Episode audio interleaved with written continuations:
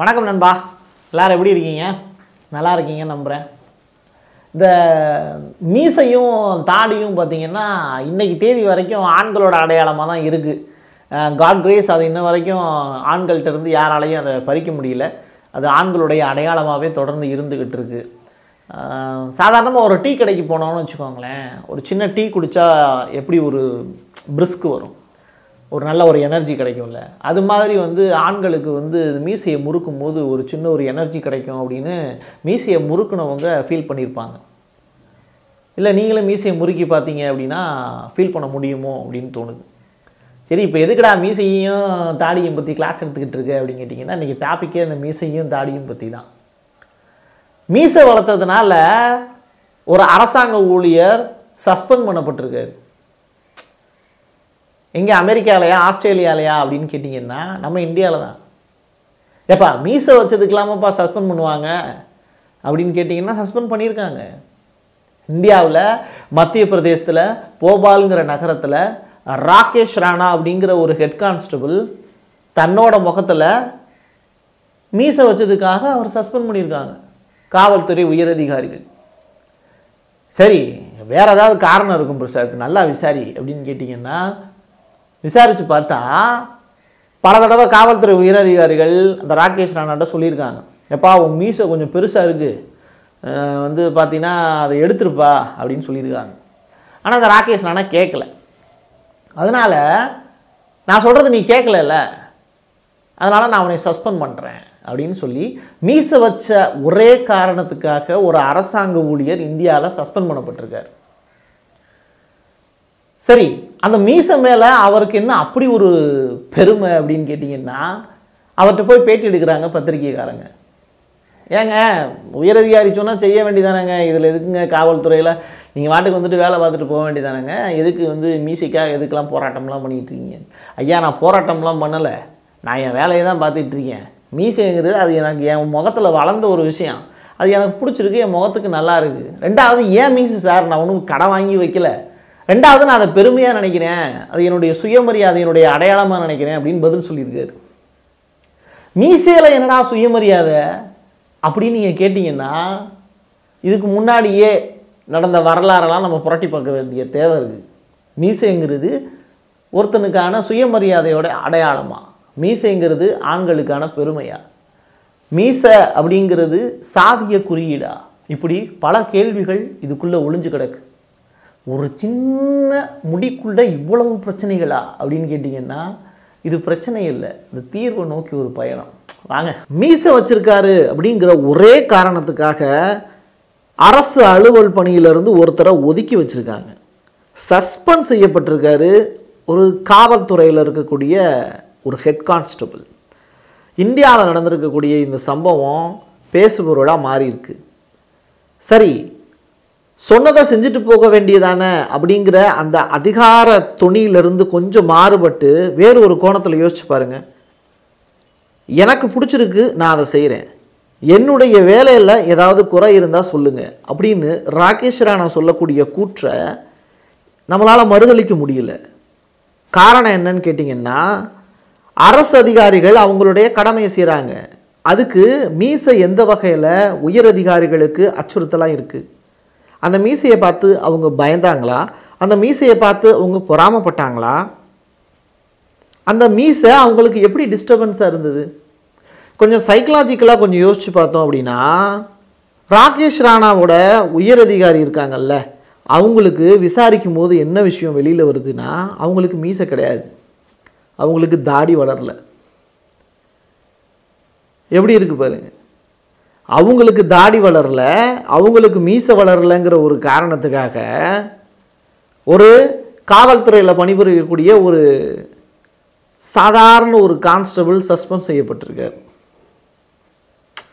எப்படி ஒரு பின்புத்தியாக இருக்குது ஒரு அரசு அலுவலகத்தில் அவர் பாட்டுக்கு ஒரு வேலையை பார்க்கறதுக்கான அந்த வழி கூட இங்கே ஒரு மனசு இல்லாத ஒரு சூழல் பாருங்கள் நம்ம சமூகத்தில் இருக்குது எவ்வளோ கேவலமான ஒரு சிந்தனை இந்த அதிகார வர்க்கத்துக்கு. இதே விஷயத்த பிரதமர் மோடிகிட்ட போய் நீங்கள் சொல்லிடுவீங்களா செஞ்சிருவீங்களா? அவரும் தாடியும் மீசையும் வச்சிருக்காருங்க. இந்தியாவில் இருக்கக்கூடிய அரசு அலுவலர் தான் அவர். அவர் தாடி மீசையும் வச்சிருக்காரு. நம்ம பிஜேபியில் இருக்கக்கூடிய நல்ல நண்பர்கள்லாம் ஸ்டேட்மெண்ட் கூட சொல்லியிருக்காங்க. மோடி வந்து கொரோனாவால் மக்கள் இறந்து போயிட்டு இருக்காங்க அதனால் அந்த சோகம் தாங்க முடியாமல் தாடியும் மீசையும் வச்சுருக்காரு அப்படின்னு ஒரு ஸ்டேட்மெண்ட் கூட ஃபைல் பண்ணியிருந்தாங்க. ஆனால் அவர் வச்சுருந்தாரு அப்படின்னா அது சோகத்தினுடைய அடையாளம். இவர் மீசை வச்சுருந்தாரு அப்படின்னா அது வீரத்தினுடைய அடையாளமாக எடுத்துக்கூடாதா? எந்த விதத்தில் இது லாஜிக்கான விஷயமா இருக்குது சரி அப்படி அந்த மீசையிலையும் தாடியிலையும் என்ன இருக்குன்னு கேட்டிங்கன்னா அது அவங்களுடைய உரிமை. அவங்க முகத்தில் அது வளருது அவங்க வச்சுக்கிறாங்க. வளராத உங்களுக்கு ஏங்க வயிறு எரியுது? இந்த மாதிரி வந்து வக்கர புத்தியை வெளிப்படுத்துறதில் காட்டும்போது அதற்கு எதிர்ப்பு குரலை பதிவு பண்ண வேண்டியதும் நம்முடைய கடமையாக இருக்குது பாரதியை போய் காட்ட முடியுமா? பாரதி ரொம்ப பயந்தாங்குழி. யானை யானை வந்து பார்த்தீங்கன்னா அவர் தூக்கிட்டு தூக்கிட்டு போச்சு அப்படின்னு சொல்லிட்டு அதனால தான் மனுஷன் பாவம் கடைசி காலத்தில் இறந்தே செத்து போயிட்டாரு. யானை தூக்கிட்டு போச்சு அந்த பயத்திலே இறந்து போயிட்டாருலாம் சொல்லுவாங்க. ஆனால் அவர் வந்து பார்த்தீங்கன்னா மீசையை வந்து பார்த்தீங்கன்னா அடுத்தவங்களுக்கு அப்படியே மிரட்டல் துணியில் இருக்கணும். நம்ம பயப்படுறது தெரியக்கூடாது அப்படிங்கிறதுக்காகவே மீசை வளர்த்த பாரதியெல்லாம் நம்ம வரலாறு வந்து பக்கங்கள் புரட்டி பார்க்குது. அவர் நிஜமாகவே ரொம்ப பயந்தாங்கோலியா போய் விசாரிச்சு பாருங்கள் அப்படிப்பட்ட ஒரு மனுஷன் வந்து பார்த்தீங்கன்னா தன்னுடைய அடையாளத்தை மாற்றிக்கிறதுக்கு தன்னை வீரமாக காமிச்சிக்கிறதுக்காக மீச வைக்க தான் செஞ்சார். அவர் ஒரு முண்டாசு கட்டியிருப்பார். அவர் முண்டாசை வந்து யாரும் அவுக்கு சொல்லலை. அதே நேரத்தில் வந்து ஆனால் அவர் கவர்மெண்ட் கவர்மெண்ட் எம்ப்ளாயான்னு கேட்டால் இல்லை. இதே நேரத்தில் நீங்கள் அப்படியே பஞ்சாப் பக்கம் சீக்கியர்கள்ட்ட போய் கேளுங்க. அந்த சீக்கியர்களை வந்து முண்டாசை அவுத்துருங்க அப்படின்னு சொல்லி பாருங்கள் முடியுமா உங்களால்? சீக்கிய மக்கள்கிட்ட போய் சொல்லி பாருங்க. தலைப்பாகையா அவருங்க அப்படின்னு. அது அவங்களுக்கு ப்ரெஸ்டீஜ் ப்ராப்ளம் என்னுடைய தலைப்பாக அது என்னுடைய அடையாளம். சீக்கிய மதத்தினுடைய அடையாளம். நீ எப்படி அதை எடுக்க சொல்லுவ அப்படின்னு சொல்லிட்டு கொந்தளிப்பாங்க. அப்போ அது அவங்களுக்கான அடையாளமாக இருக்கு. அதை அவங்களால மாத்திக்கல. மாத்திக்க முடியல. மாற்றணுங்கிற தேவையும் இல்லை. ஆனால் சாதாரண ஒரு மீசை வச்சதுக்காக அவர் முகத்தில் வளரக்கூடிய முடிய அவர் வச்சதுக்காக ஒரு காவல்துறை அதிகாரி சஸ்பெண்ட் செய்யப்படுறது அப்படிங்கிறது சரியா? அப்போ மீசை வச்சவங்களாம் ரொம்ப மோசமானவங்களா? நீங்கள் எப்படி சித்தரிக்கிறீங்க? மரிசிக்கையா திம்மையா அப்படின்னு சொல்லிட்டு ஒரு போலீஸ் ஆஃபீஸர் அவர் வந்து பெங்களூருவை சேர்ந்தவர். அவர் என்ன பண்ணுறாரு ரொம்ப பெரிய மீசை வச்சுருப்பார். பெங்களூருக்காரர். இறந்து போயிட்டார் இப்போது ஆனால் அவருக்கு இறந்து போனதுக்கப்புறம் ஒரு டிராஃபிக் போலீஸ் ஆஃபீஸருக்கு ஒரு சிக்னலில் செலை வச்சுருக்காங்க. ஏன்? அவர் நல்ல மனிதாபிமானம் மிக்க உள்ள நபர் அப்படின்னு.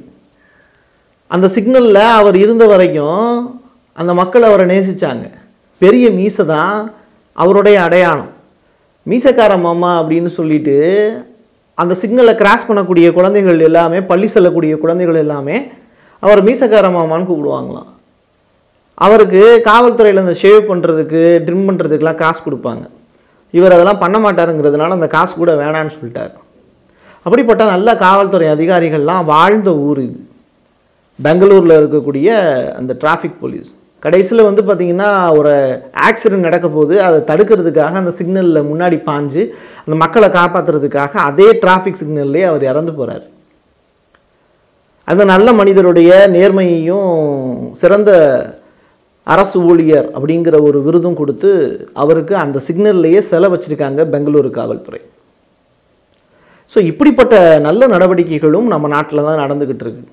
ஏன்? அபிநந்தன் எடுத்துக்கோங்க. அவர் பாகிஸ்தானில் தீவிரவாதிகளால் கடத்தப்படுறாரு. விமானப்படை அதிகாரி. அதுக்கப்புறம் வந்து பார்த்திங்கன்னா அபிநந்தனுடைய அடையாளம் அப்படிங்கிறது இந்திய இளைஞர்களுக்கு மிகப்பெரிய ஒரு ரோல் மாடலாக அவர் மாறுறாரு. அவருடைய மீசை மாதிரியே வந்து இங்கே இருக்கக்கூடிய இளைஞர்கள் தன்னை மாடிஃபை பண்ணிக்கிறாங்க. அப்போ யாரும் அதுக்கு எதிர்ப்பு தெரிவிக்கல. ஒரு விமானப்படை அதிகாரி பெரிய மீசை வச்சுருக்கலாம். ஒரு காவல்துறை அதிகாரி பெரிய மீசை வச்சுக்கூடாதா? நம்ம தமிழ்நாட்டில் வந்து பார்த்திங்கன்னா தீரன் அதிகாரம் ஒன்றுன்னு ஒரு படம் கூட வந்தது.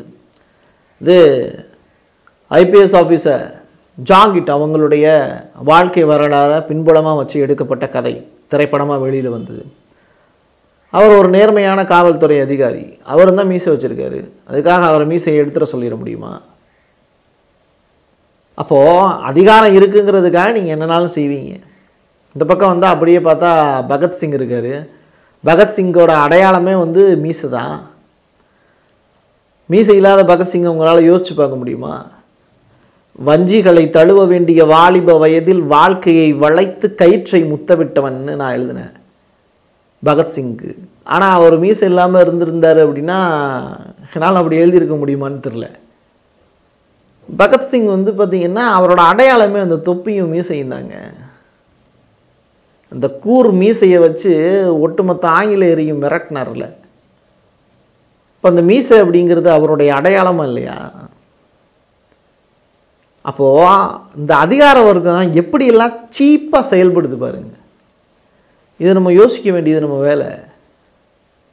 ஹிட்லர்லேருந்து இங்கே இருக்கக்கூடிய ஜான்கிட் வரைக்கும் ஒவ்வொருத்தருக்கும் ஒவ்வொரு அடையாளம் இருக்குது ஹிட்லரை யோசிச்சுக்கோங்க. உலகத்திலேயே மிகப்பெரிய சர்வாதிகாரி.